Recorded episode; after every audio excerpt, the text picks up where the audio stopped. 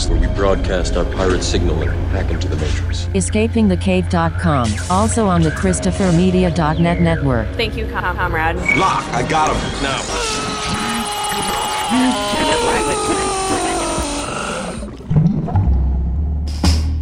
Howdy, Tonzilla Files, and welcome to another episode of Escaping the Cave, the Tonzilla X Pod, ChristopherMedia.net, EscapingTheCave.com, at fuck Twitter. Take the ad off there. You'll get the message. Hi there. Happy October. It is October 1st, 2019. Early morning hours. Back to my night schedule. I vary. How's your week?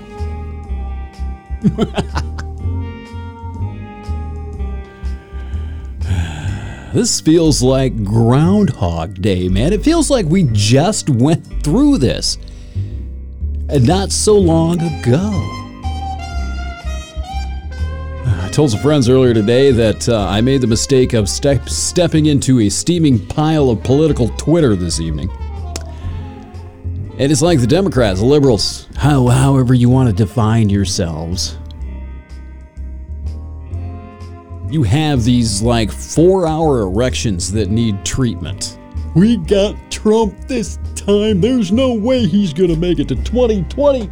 We got him. Oh, we're so excited. We finally got him. Ding dong, the Trump is dead. We have been through this before, haven't we? Haven't we not so long ago? You remember when Jan Brady Maddow was sitting there saying, Russia, Russia, Russia, Russia, Russia, not very long ago. And you were so sure that you had him back then as well. We're right back there again. The media coverage is incessant, depending on what you're listening to and what channel you are tuned to. You're in different fucking universes, man. There's no commonality of any kind between CNN and MSNBC, that little liberal conglomerate, and Fox News. We've been here. This feels an awful lot like it did maybe what, a year ago, year and a half ago? Oops. Slamming my microphone. So frustrated. And the bottom line is this I'm not even going to bother with an intro today. Usually I talk about something else before I move off into something else. No, this is it. We have started the show. and the simple fact of the matter is, is that all you folks over there on uh, liberal Twitter jumping up and down in glee and enjoy that you've captured the evil interloper who's invaded the White House. You got him this time, grr. You're forgetting a very important thing. It's called the Senate. You may have your, you know, your investigative orgy. You may be enjoying that right now, but the orgy in the House of Representatives at some point's got to end. And this is going to go to the Senate. And you remember Mitch McConnell, the guy that looks like a turtle over there. And you remember your big blue wave last year, where you lost Senate seats my ankles didn't even get wet in that blue wave. They are this week. I will give you some credit. You accomplished something. The investigative orgy, which you're bukakiing all over each other's face again this week. A little prematurely, I might add. Anyway, this has got to go to the Senate at some point. And as things sit right now, as things sit right now, you don't have a prayer in hell of removing him from the White House. That's how it has to go. And it's not even, I hope you understand that we're not talking about a simple majority. You don't just need a couple of people to come over to your side. You've got to have a two thirds majority in the Senate in order to pull this off. That's 67 votes in the Senate in order to have him removed. Good luck. The investigation, all this stuff looks like crap. It looks terrible. Terrible. And Giuliani, and now Australia's involved in some sort of weird investigative shit that he's trying to find out about how the Mueller investigation got. Whatever. It looks bad. It looks terrible. I'm with you. The simple reality is this you had better keep some tethering to pragmatic reality before you let yourself get all carried away. I'm going to have more on this here in a little bit. But this feels it feels like groundhog day. like we just went through all of this. We got him. I couldn't bring myself to watch MSNBC today. I think uh, Andrew Sullivan, I found out tonight, Andrew Sullivan, my guy, was on uh, one of the MSNBC programs this afternoon. I had no idea. That's how little I'm paying attention to the far left media. Trying to watch CNN. It's just an orgy, man. It's like a feeding frenzy. It's like sharks in the water. We finally got him. They've abandoned all pretense that they're not cheerleading, not pulling for a specific outcome. They're not even trying anymore. Of course, feeds the narrative put forth by Fox and uh, Trump. Fake news, fake news, fake news. It looks like fake news, man. It looks like biased media. They are targeting an audience. They're targeting a specific mindset. They're targeting a specific uh, subset of people who have an emotional investment in a certain outcome. This is the free press now. Is there any wonder at the citizenry, if this is the enlightened citizenry? Oh boy. The script is pretty much written, I think, uh, for 2020. It's going to be an electoral shit show nonstop political commercial. Now, look, I'm not necessarily saying, again, I, I need to reiterate this. I'm interested in this investigation. It looks damning. I don't care about the legality of it. This is a political process. It's not a legal process. There's not a legal standard that has to be uh, met here. High crimes and misdemeanors is subjective. Right? You don't need an indictment. You don't need a legal indictment. You don't need a grand jury to say, oh my God, we have evidence. Here you go. You can indict. You can go impeach. They can impeach the guy if they want to fucking impeach the guy. And they take it up. They want to draft articles of impeachment. They can do it. They already have enough if they choose to do so. And if it passes, you know, it gets through the process, then it goes to the Senate. Then it's a whole new ball game. Those folks over there. So I'm not necessarily saying that this is 100% the reason, but it's worth remembering how after 2016, all of us were asking, you know, how much free advertising the cable news networks provided Donald Trump with their constant coverage. Wall to wall coverage almost each and every day throughout the election season because he was so controversial. He was so out of the ordinary. CNN couldn't keep their hands off of him, neither could MSNBC, and that turned into free political advertising. His message was everywhere throughout the 2016 election season. How much was that worth? We asked this question. I asked it. How much do you suppose months and months and months of nonstop impeachment coverage is going to be worth to the Democrats next year? After three years now, He's been in office three years. Everything that's happened. They could have impeached him at any time if they had enough. And this is the thing. Now, this, after Mueller, after all that, they could have impeached after the Mueller investigation ended. And they didn't. They chose not to. So after three years, this is the thing that sort of triggers the righteous idealism. You wait until 13 months to even begin preliminary hearings? Am I supposed to believe that this is 100% coincidental? Is anybody supposed to believe that? I mean, exploiting media saturation the same way Trump did in 2016. As we move toward the new year, as we move to actually edging into 2020, the political message the Antichrist in the Oval Office is going to be everywhere. Fox News, MSNBC, it's all going to be there. They do not have to purchase one minute of political advertising to have this message everywhere, the same way that Trump exploited the media back in 2016. Political messaging will be everywhere with the Manchurian populace, you guys, picking up and mimicking their team's propaganda, their cult's propaganda, their congregation's scripture, and all the techniques included with it. The message will be picked up, the propaganda techniques will be picked up. Now, is this cynical? Of course, it's cynical. Of course, it's fucking cynical. You've got to be blind, drunk, masochistic, or simply a drooling fool not to embrace a healthy bipartisan, bipartisan, bipartisan cynicism today. You got to be an idiot not to be cynical of both sides of this, both teams, both churches.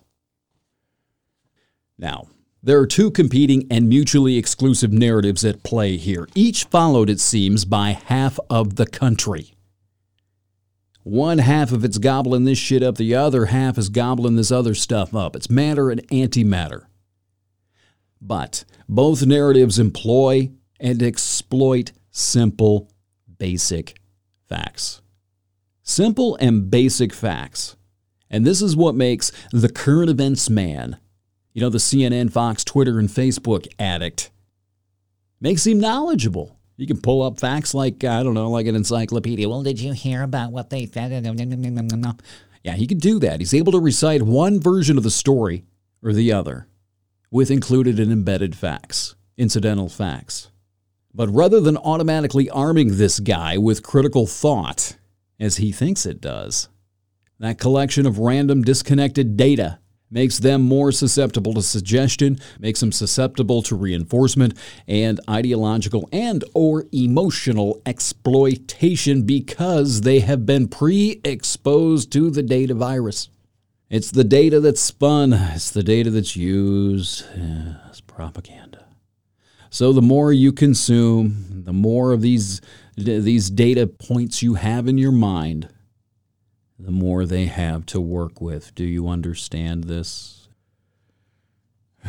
Part of the uh, Lippmann introduction, I hope to get to one of these days, speaks to how these ensuing pseudo environments that are crafted by the information, the data, the spin, the worldview of choice, and your place in it, these ensuing pseudo environments are crafted by selective and subjective data and information and then, this is the important thing, they're acted upon in the real world. Now, in contemporary times, these pseudo environments that Lippmann talked about in 1922, they are matrix avatars, social media avatars, virtual avatars, social media characters who are leaving the online echo chambers, being brought from the virtual world out into the desert of the real and set loose. Online avatars seem superhuman, don't they? When you go online, people feel they're invincible. They can metaphorically leap from building to building, rhetorically vanquishing all foes near and far. Oh, I smite thee with my words and my wisdom and my wittiness. Guilty. The online projection of the virtual self, man. What you want people to think you are, what you are in your head if you could craft it out of thin air. The online projection of the virtual self, full of the self certainty of the intoxicating moral certitude that always accompanies the inseminated Word of God. Mm. These characters are something like the HBO version of Arya Stark, an invincible character hatched in the digital echo chamber world, where all the acceptable delusions, acceptable ones, are supported and reinforced by a friendly mob. Friendly mob ready to gang up and, and pounce and attack and crush all interlopers who presume to invade the echo chamber territory. But here's the thing, man you never saw Neo, let alone Keanu Reeves, right? Trying to leap from building to building outside of the Matrix because he would have splattered himself on the pavement. You never see Maisie Williams. Is that her name? Is that Arya Stark? I think that's her name Maisie. You never see her actually cage fighting, do you? no, because when you go out on the street in character, try to use your fictitious superpowers on real people in the real world, reality, reality intervenes. Needle, your little weapon, it gets taken away right away, doesn't it? And while you're bleeding on the sidewalk, you quickly see that your visions of superhuman immortality and righteous invincibility or only that. Cheap imaginary visions that only work in a virtual fantasy world. All right, Neo was a badass inside the virtual reality of a computer program. All right. Aboard the Nebuchadnezzar, however, he was vulnerable to actual human reality. How do you think he would have done in a fight against Dozer? or tank. Either one. In the Matrix, he's a he's a god. These are pseudo environments, man. Imaginary grand designs, they're normal, they're universal, they're part of an evolutionary function to make tentative sense out of a hopelessly complicated, bewildering world. We all do it to some degree or another, but these digital projections, digital projections of our imaginary selves, these are new. They really are. Combination of these two imaginary concoctions are today's personalized matrix constructs. As we go back to the movie metaphor, these are literally the modern version of pseudo environments, but complete with ongoing massive updates, thanks to the platforms, the reach, and the influence. Their internal narratives, yeah, but a kind that I think Walter Lippmann would find unrecognizable in the almost 100 years since Lippmann wrote about them, and particularly in the last 15 to 20 years with the advent of social media's, uh, I guess, ability to construct our very own virtual reality world online, they've exploded in both personal significance and, and, and more importantly, in how they impact reality. The real organic world. These matrix constructs they're actually the alternate factual universes we like to talk about, the ones that are rotting us from within. They only exist in the mind, like Schwarzenegger, right? Arnold Schwarzenegger had these implanted delusions in the movie Total Recall, right? But as Lippmann pointed out, they are imaginary. They are existing only in the mind, but they're acted upon in the real world. That is a similarity back to 1922. They were acted upon back in the real world back then. But our ability to act on these things in the real world or affecting how other people react and act upon these things in the real world has, has expanded and exploded in the last 98 years. We're seeing the effects of this every single day, more and more every single week. Now, these, these virtual realities are toxifying the organic world. Lippmann wrote about chaotic internal narratives uh, before mass media had really set in. I mean, radio was around then, but it wasn't really radio just yet. And he spoke to how the individual concocted his own pseudo environment, maybe in isolation, maybe in a little group like at the Elks Lodge or something like that, or church. But he also saw how radio could exploit and craft that into something useful like a resource Edward Bernays took those ideas, applied them to advertising. Neither one of these two, I don't think, could possibly conceive of the power of the internet and how that could be exploited by the egocentric self and the propagandists who've had another hundred years of knowledge and sophistication to develop. The difference, of course, is that thanks to mass media and the internet, we have the virtually identical but but mutually exclusive delusions planted into 100 million people. Competing worldviews, with them, of course, in the position of the chosen ones who are there to vanquish the opponent, the evil opponent, who possess, oh my God, the sacrilegious internal narrative over there. Here we are, 100 years later, in the pseudo environment slash internal narrative slash personal truth principles still apply. They still apply. But these are the basic sort of elemental physics of how group psychology and mob mentality applies and then fuses with mass media. This is the creation of a mob, a physically disconnected yet psychologically fused mob. You don't have to gather together in an arena to be part of a mob. They figured this out a long, long time ago as you sit there and you mock Trump bots at Trump rallies and how they look crazed and they're just nutty. They're just in the same place. If you could put a camera in about 30,000 Rachel Maddow viewers' homes and sort of watch them all at the same time, I wonder what they would look like. I wonder how similar they would look. Of course, they wouldn't be, you know, ah, yay, clapping along and laughing along with the speech, sure there is an element to being there physically. But psychologically, no. There's not much difference uh, between those people gathered in Nuremberg and the people gathered around a Sean Hannity program in the, in the comfort and isolation of their own homes on their own couches. Thing is, when acted upon in the real world, these personalized internal realities, mm, personal realities, become matter and antimatter. The matter and antimatter of personal truths, internal truths, as opposed to external ones. You know, maybe we're going to see a new show on Fox next fall. This would be great. When personal realities collide. Would that be fun? Ooh, yes, I'd watch that. I'd DVR that every week. Maybe in the season finale, we'll see how checks, balances, and institutions based on the naive assumption that the participants are interested, you know, in external facts rather than playing the role of Emerson's retained attorney whose sole job it is uh, to defend the client at all costs, to defend the position at all costs with all rhetorical fuckery he can he can utilize rather than just finding, you know, the fucking truth. To continue that metaphor, we've become a nation of Saul Goodmans and Johnnie fucking Cochrans. That's it. Was that your childhood dream to be Saul Goodman or Johnnie Cochran? Congratulations if it was.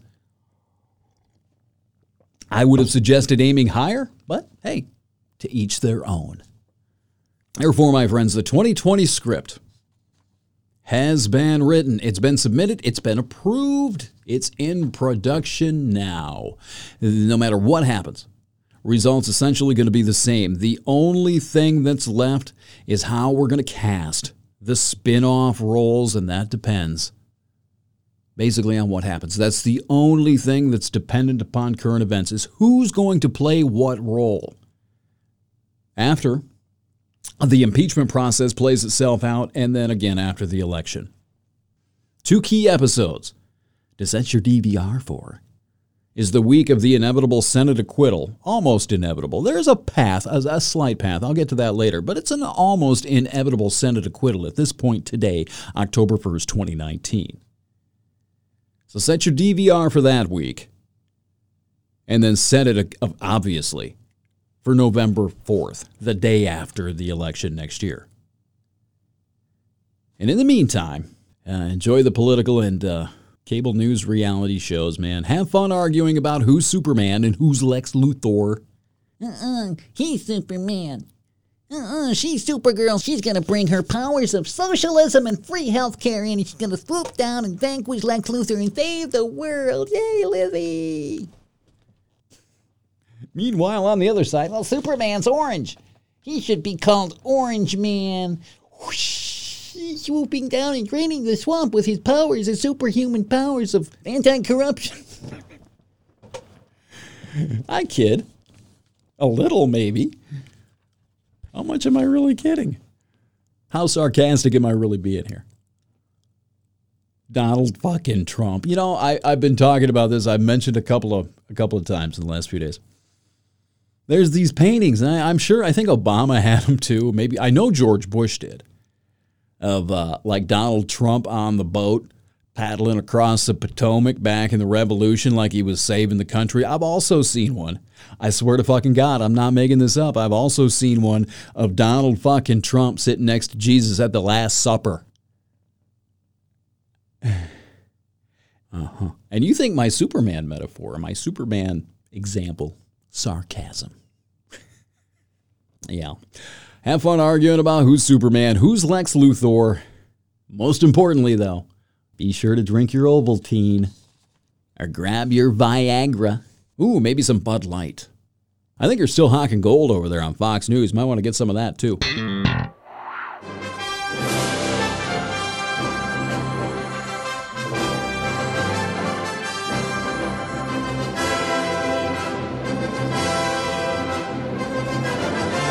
Sky. It's a bird. It's a plane. It's an orange aberration. No, it's Super Trump. Able to drain large swamps with a flick of his fake hair. Super Trump. Here to save the world from evil, the evils of socialism. It's Super Trump. What's that? Flying over the hill? Oh, It's Super Lizzie! Free health care for all! She'll get money out of politics, no doubt about it.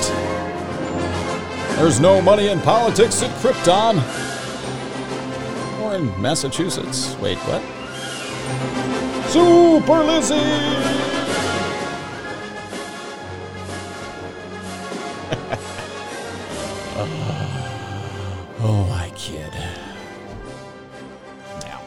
Escaping the Cave podcast, ChristopherMedia.net, EscapingTheCave.com, and fuck Twitter.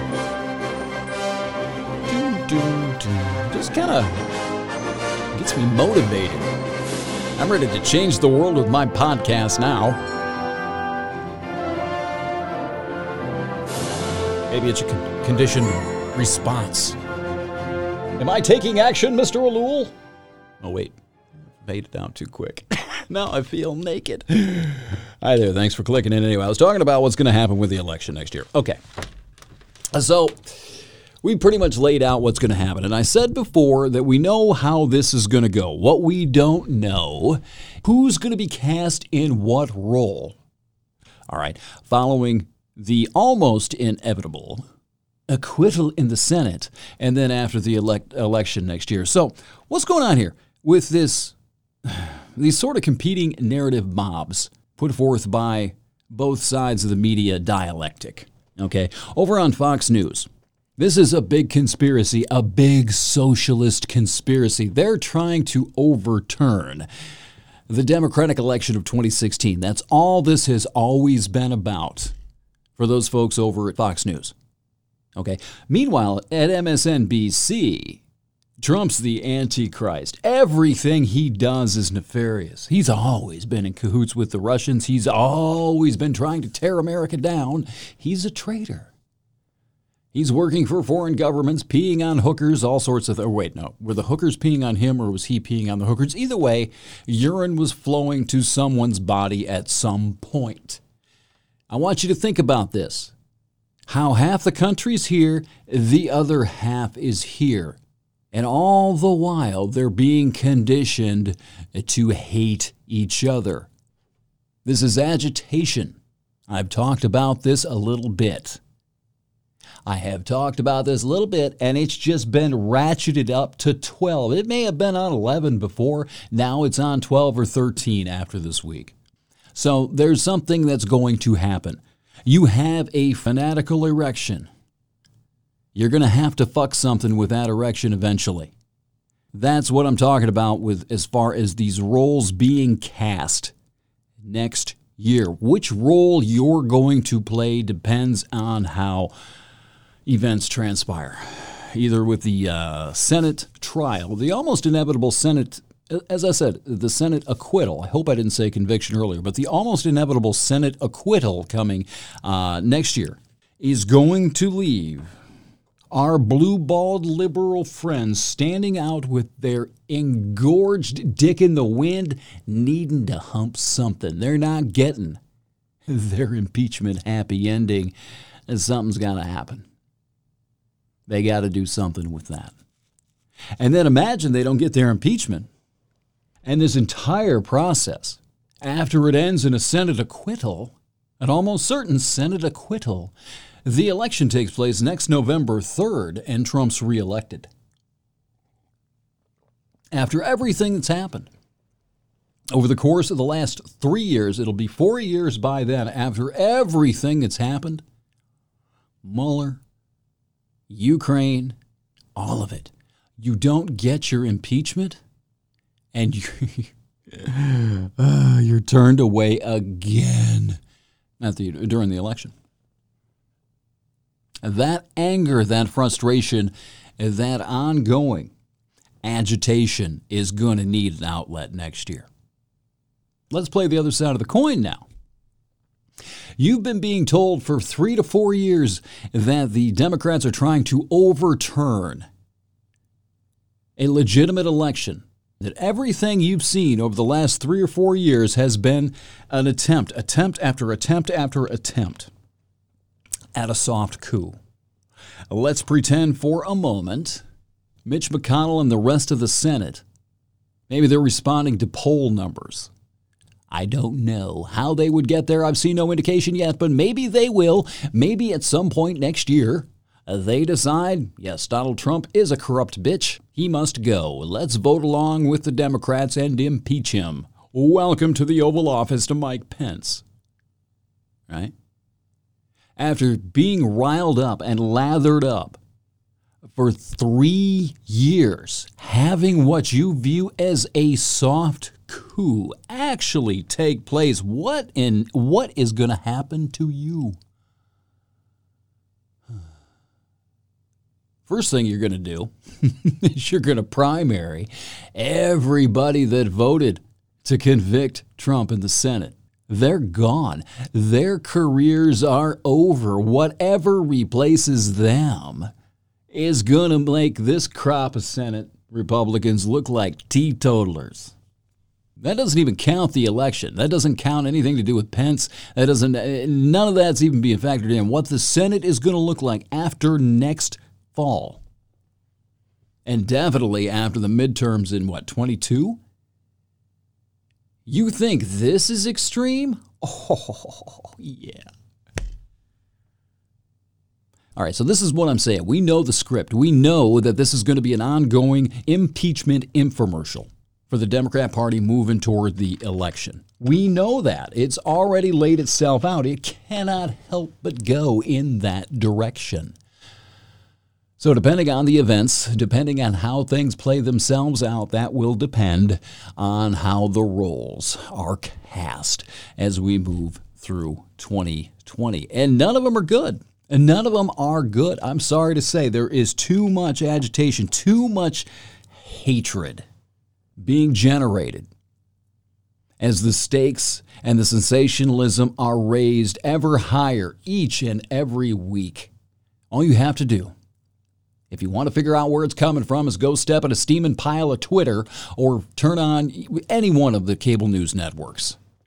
Depending on which point of view they're choosing to appeal to for their advertiser's sake, whichever one, it doesn't matter you can you can feel, you can palpably feel and taste the hatred being generated toward the other half of the country. I have talked about agitation propaganda and the effects of that, why it's used multiple times on this podcast. If you haven't listened to that, I suggest you go back and listen to those. They're pretty important. It's the it's the propaganda of revolution and insurgency. It's designed to destabilize a country. You can utilize agitation propaganda without having any sort of a goal in mind beyond agitation, beyond destabilization within the enemy's borders. That can be the goal in and of itself. And if you're looking around, you look at our institutions now. Look at the state of our institutions. Look at the state of our Senate, our Congress. How nothing can possibly get done. I think somebody, if you're putting your tinfoil hat on, is it really tinfoilism? Uh, somebody's done a pretty good job. Don't you think? Are we stable now? Are we a stable country? Are we not at each other's throats now? Destabilization can be the goal. It paralyzes a country from within, it plants a tumor right near the heart of a population. And if it's done well, or you've got a population lobotomized by self righteousness and political faithfulness enough to gobble every piece of agitation up you don't have to fire a shot. It's perfect. You combine that with the technology, this ununderstood, this, this technology that nobody has any inkling of how it affects people. You have a population that doesn't understand its own psychology because you're, you're dealing with people who, Jesus Christ, are actually embracing blank slateism there is no human nature. no human nature at all. we can write anything we want upon people's brains then, because they're blank. If you believe that there is no human nature, you don't believe you your human nature can be exploited. oh, goody. Hmm. I have more. I didn't find this. I didn't intend to go this way today. I had other I have other plans for this podcast. I don't want to keep talking about Trump. But this is uh, by Gustav Le Bon. You see, it's funny. I have a lot of books. I read a lot. I ordered some books uh, a few months back, and one of those books was Gustav Le Bon's The Crowd. I've talked about that a lot. I'm going to do a whole series probably on it at some point, but I've forgotten that I got another one of his books I had never heard of. It's called The Psychology of Revolution by Gustav Le Bon. It's by, I don't even know what year this is. The people who published this book, the only thing within its covers are the title, the author, and the text. There's nothing that says what year this was made. There's no, it's one of the weirdest things. It looks like somebody could have put this together in their garage. Anyway, I've just actually started. I haven't got too far into it, but oh boy, oh Mr. Le Bon, I love thee. This guy was around around the turn of the last century, all right, around the 1900s. I mean, he's he's he's not a contemporary, a modern psychologist or psychiatrist, but I I value the crowd almost immeasurably because it was groundbreaking and because it was influential. I've said this before, I'm going to say it again. I've got new listeners that Le Bon influenced Freud. Freud's work on mass and group psychology influenced Hitler and helped him turn Germany into what he turned it into in the 1930s. He found that book in Landsberg Prison, came out educated in how to manipulate a mob, how to manipulate mass psychology. Gustav Le Bon was sort of the founding father of that. I have read a good portion of the crowd. It's frightening.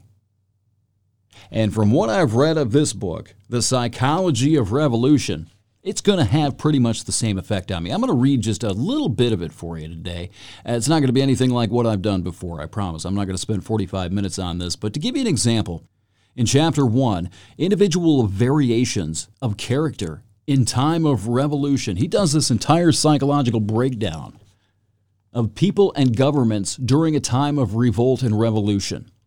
This was before even the Russian Revolution.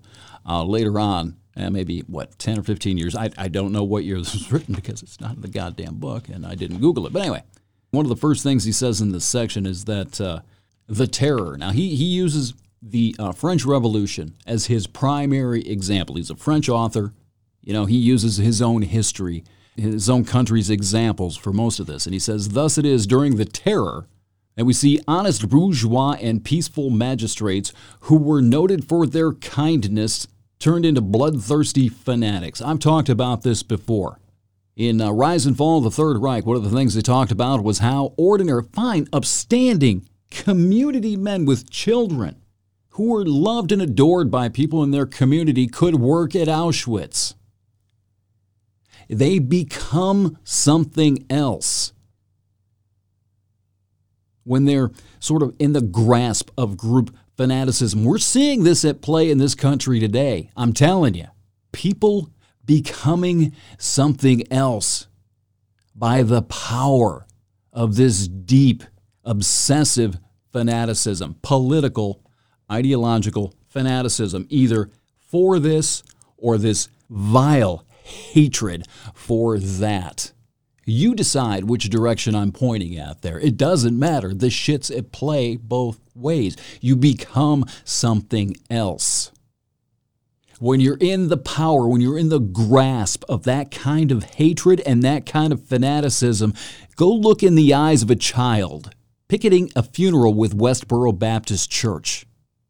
Go look in the eyes of a teenage boy or girl picketing that same funeral. Take a gay person with you.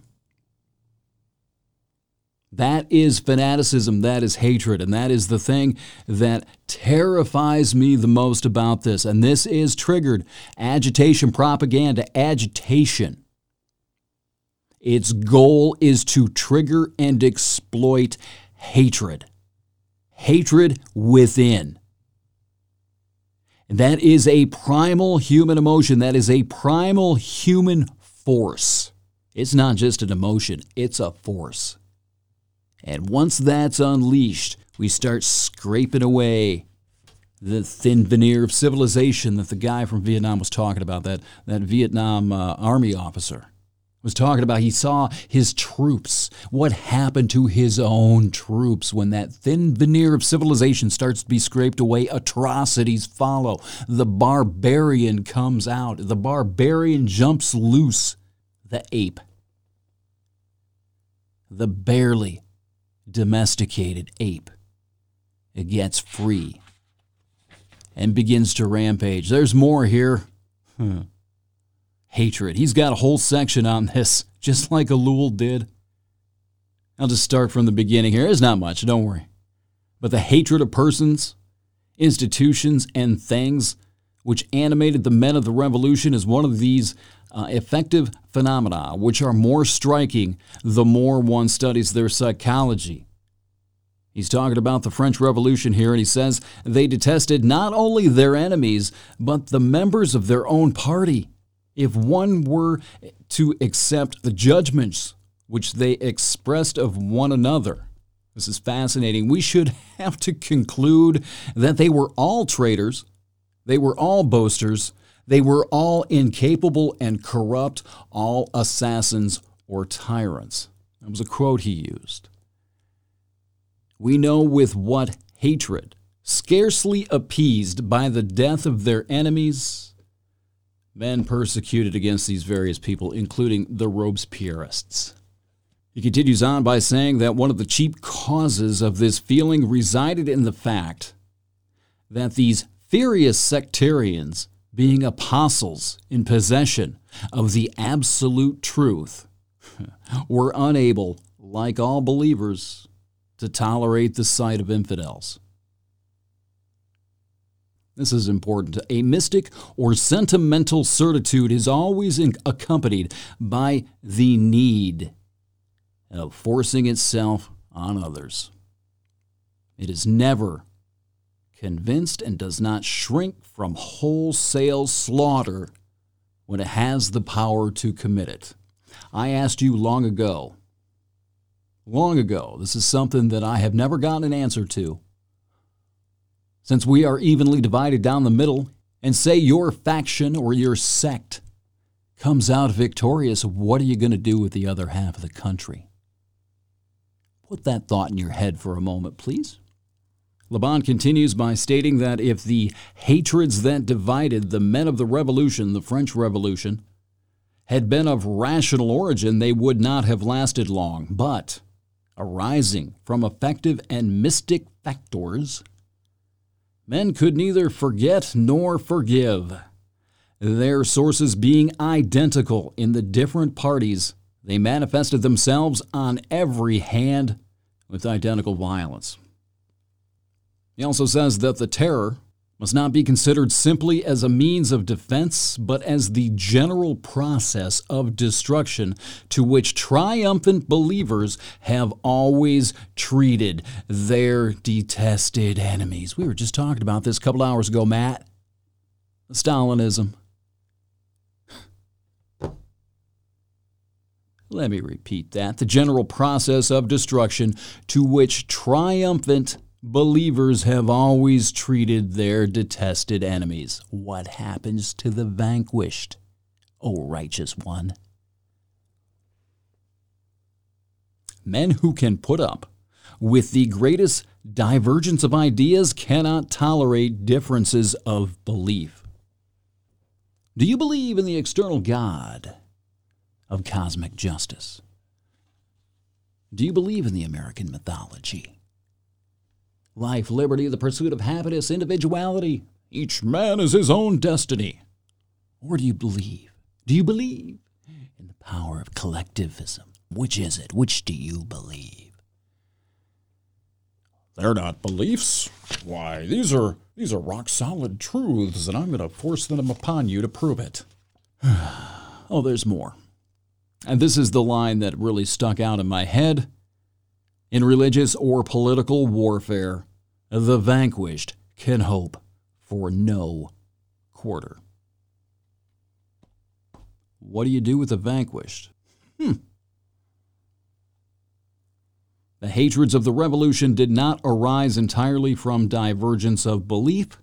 He continues, other sentiments, envy, ambition, and self love. oh, Gustav, I love you. Envy, ambition, and self love. Hmm, would that be narcissism? also engendered these hatreds. He continues by saying that we can conceive of the vast importance of hatred as a factor in our history and manipulating that hatred as well. He says that there was absolutely a good deal of talk of fraternity at the time of the revolution, and there is even more in the day that he was writing this around the turn of the century. Pacifism, humanitarianism, and solidarity, he says, had become catchwords of the advanced parties eh, over a hundred years ago, but we know how profound are the hatreds concealed beneath these terms pacifism, humanitarianism, and solidarity and what dangers overhang our modern society. This was written before World War I. This was written before the Russian Revolution, World War II, long before any of this. He's talking about the hatreds concealed beneath these terms and what dangers overhang modern society. The man has a lot of credibility. Now, I know that if you were going to study psychology and you were going to study group, the group mind, in 2019, most people probably wouldn't go back to this guy. They'd say, oh, there's more stuff there. There's more stuff out there. There's better, more, you know, recent material than Gustav Le Bon. But let me touch on a little bit of this and see if it, uh, see if it rings true to you. He moves on. He, he, he starts talking about the psychology of revolutionary crowds. Now, this, I do believe, was written after he had published The Crowd, because in here he says that although I have studied collective psychology at length in another volume, I must here recall its principal laws. And this is really neat because it's got the basics sort of just laid out over the course of maybe a page and a half. The principal laws of group and group psychology as he saw it anyway. He says, Man as part of a multitude is very, a very different being from the same man as an isolated individual. His conscious individuality vanishes in the unconscious personality of the crowd. He becomes a zombie. A zombie organism, a cell within part of a larger organism. Material contact is not absolutely necessary to produce in the individual the mentality of the crowd. Let's rewind real quick. Maybe I mentioned this earlier. Material contact, that's direct contact, that's physical contact. Being there in person, together in person, is not absolutely necessary to produce in the individual the mentality of the crowd, a group mind, a mob mentality, common passions, and sentiments provoked by certain events are often sufficient to create it. Gee, you think? Huh. Collective mind momentarily formed represents a very special kind of aggregate, entirely dominated by unconscious elements unconscious elements. Oh, I'm thinking, oh, I'm thinking rationally. Oh, I'm a critical thinker. Unconscious elements. It is subject to a peculiar collective logic. Uh, you could probably tie this in 15, 20 different places to what Jacques Ellul wrote, what I put in this podcast series over the last couple of months. Among the other characteristic of crowds, we must note their infinite credulity.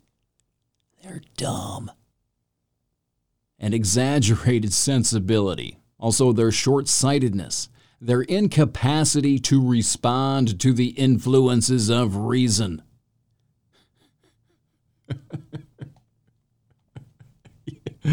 the switch is internal. The switch is internal. Oy vey. Affirmation, contagion, repetition, and prestige that's significant. Prestige constitute almost the only means of persuading them. Reality and experience have no effect upon them. The multitude will admit anything. The multitude will admit anything. Nothing is impossible in the eyes of the crowd. This part about prestige, that's power, that's influence. When you're part of a group, when you're part of a mob, the strong man appeals to you. That's prestige, that's power. He gets into this. He, he moves on. Uh, I think there are other parts in this book that talks about how uh, every mob, every group needs a strong leader. It cannot lead itself. It has got to be guided. If you are part of a group, if you are part of a mob, you are being led by someone. Mobs don't lead themselves. Collective conscious is sort of a myth if you think about it. Collective consciousness, it's guided consciousness. You look at these Trump rallies. Are those Trump rallies, are they undulating by themselves? Are they undulating because Mr. Trump is leading them in the undulation? Nuremberg. Think back to Nuremberg. We've all seen these videos, right, of these pictures of the Nuremberg rallies back in the 1940s, 30s, and 40s. I've been to that stadium, incidentally. Good story there. I'll tell it some other time. But who was leading that? Who was in charge of that meeting? Were they just behaving autonomously? Of course not. They're being orchestrated. If you're part of a crowd, if you're part of a mob, you may think that you're acting individually. You are being led by someone. And the stronger the leader, the stronger the demagogue. Even a localized demagogue. The stronger that leader, the more dangerous, the more credulous the mob. Mobs are stupid. They're dumb. I'm going to continue on a little bit. I'm kind of riffing here. This is being improvised. I didn't intend to do this much of it, but I really have been wanting to get to mob psychology for a really long time, like a couple of years. By reason of the extreme sensibilities of crowds, I think that's emotionalness. Their sentiments, emotions, good or bad, are always exaggerated. Mm-hmm. Now, I want you to think in terms of our social media mobs now, our Twitter mobs. Now, and you pick a side, it doesn't matter. I want you to think in terms of the people that you know who belong to one of these ideological churches who believe this strongly, believe that strongly, think uh, woke flake or a Trump bot. All right? By reason of the extreme sensibility of crowds, their sentiments, their emotions, good or bad, good or bad, are always exaggerated.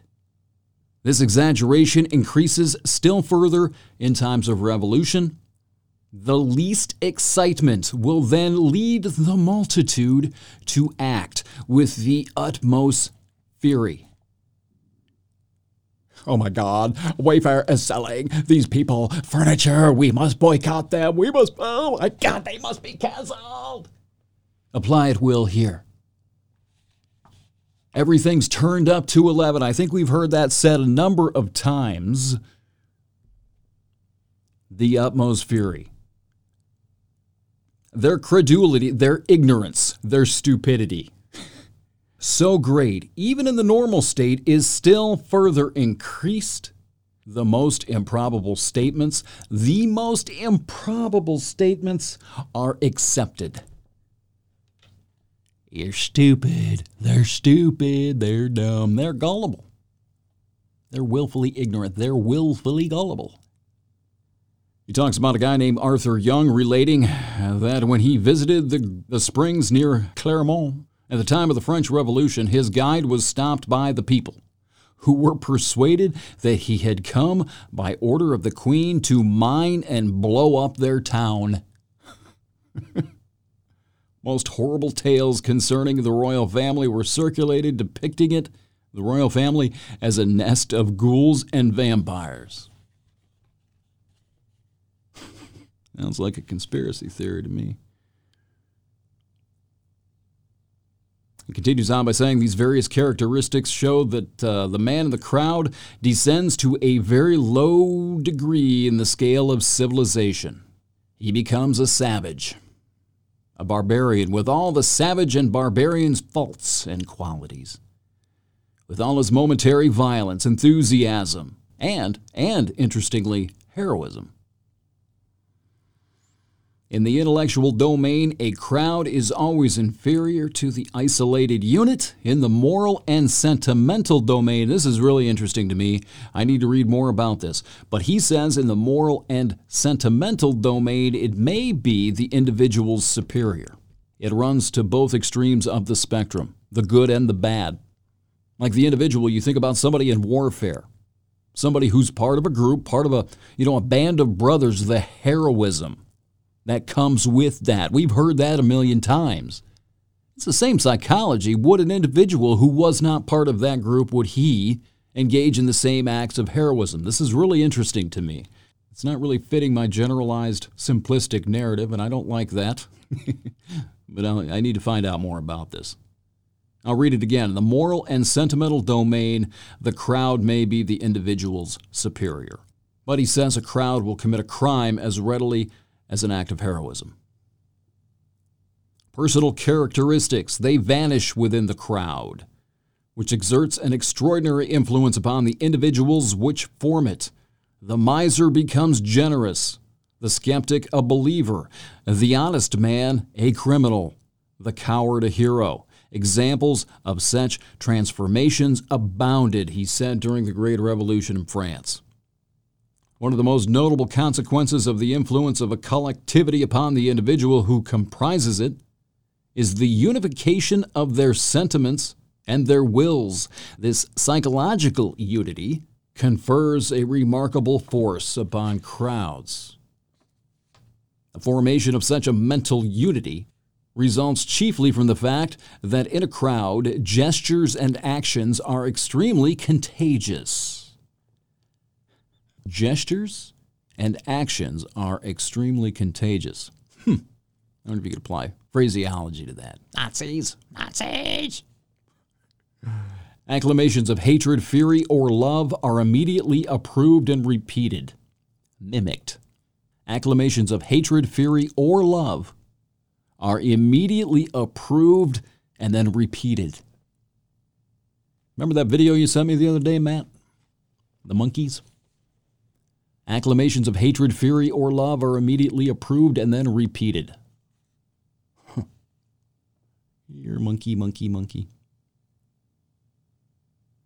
All right, last part I'm going to read here is he, he asks, uh, What is the origin of these common sentiments, this common will? says they're propagated by contagion. They're contagious.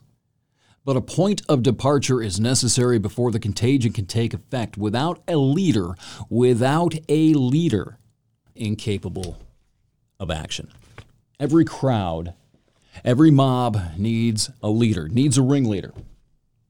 So that's an introduction to Le Bon's mob mentality. I intended only to do the hatred part of this. Oops. I'm improvising. I'm riffing here, right? But this is what we're unleashing here the hatred stuff. When we start talking about in political and uh, religious warfare, the vanquished can hope for no quarter.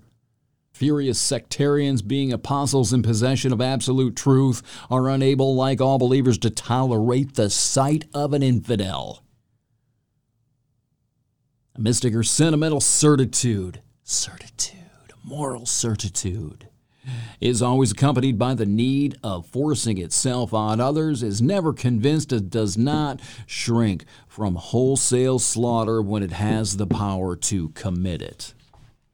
That's the hatred. That is what is being unleashed by agitation propaganda, and we are getting it.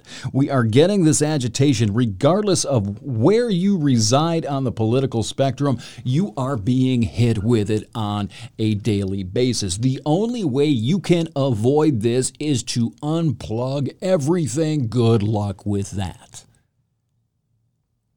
And this is what terrifies me about next year. When I say that the script for 2020 has been written, I'm not trying to be a prophet. I'm not trying to reprise my Todd Stradamus role here and impress you with my foresight. It terrifies me because because it seems that no matter what happens, there's going to be a significant group of people, the half of the country,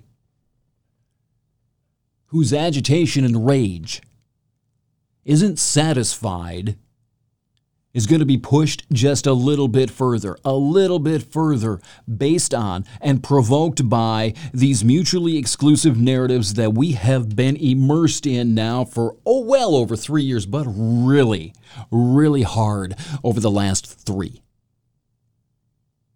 And especially, we've seen it ratcheted up again this week.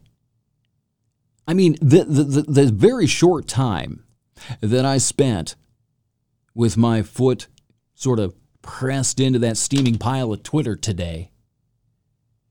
I, there was, it, uh, it was uh, sorry, but it was astounding. It was like these people had never experienced this sort thing before, especially like not a year and a half ago. We finally got him. It was like, oh my God, their team won the World Series. It was, it was I don't know, up three games to none with a 7 nothing lead in the bottom of the ninth inning of game four. It was troubling. That's the word I'm looking for. How gleeful they were about this, despite the fact, and excited about it, hopeful despite the fact that there's a numbers problem there. We got him. There's no way he's going to make it to the election now. Really? Really? Well, how are you going to react if he does? What if your hopes are dashed again? And then you lose the election? Again.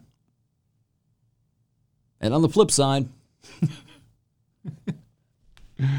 what if he is impeached after being told for three years? That is a soft coup, trying to overturn the will of the people. A socialist conspiracy, a Democrat conspiracy to overturn the will of the people. Egged on for three years now. What if that actually happens? What if, in their eyes, that actually takes place? Then what? What do you do with that rage? What do you do with that anger? Again, do you think they're just going to accept it? Do you think either one of these camps, either one of these agitated camps, are just going to sit down? Okay, you win. I'm sorry. really? Are they going to ratchet their game up a little bit more? We're about a year away, I think, from the point of no return here.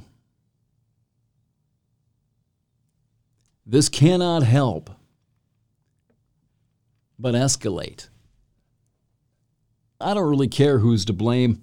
I, I, focus a lot on the propaganda, I focus a lot on the media, and I'm going to start focusing on you and I.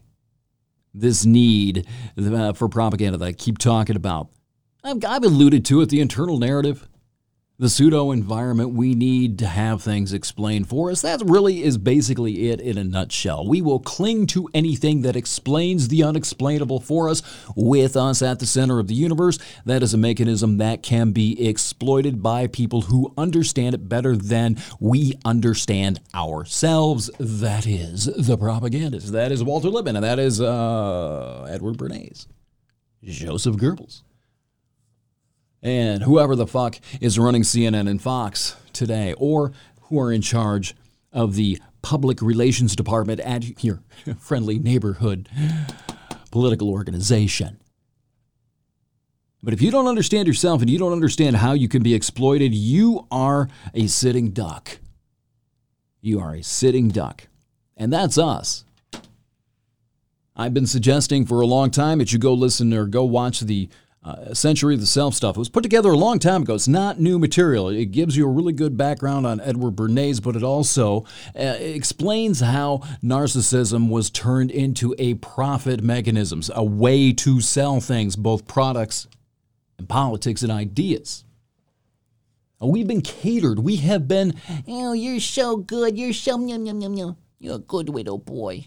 Nobody's had the ball. Why would they? They're all trying to sell you something. So why would they tell you the truth eh, rather than tell you what you want to hear, what you demand to hear? Now we've got how many fucking products do we have? How many channels do we have delivering a product on every cable system in the country, every satellite system? How many websites do you have to choose from now where you can find the happy thoughts that you demand that will not challenge what you think you know, including what you think you know about yourself and how you think.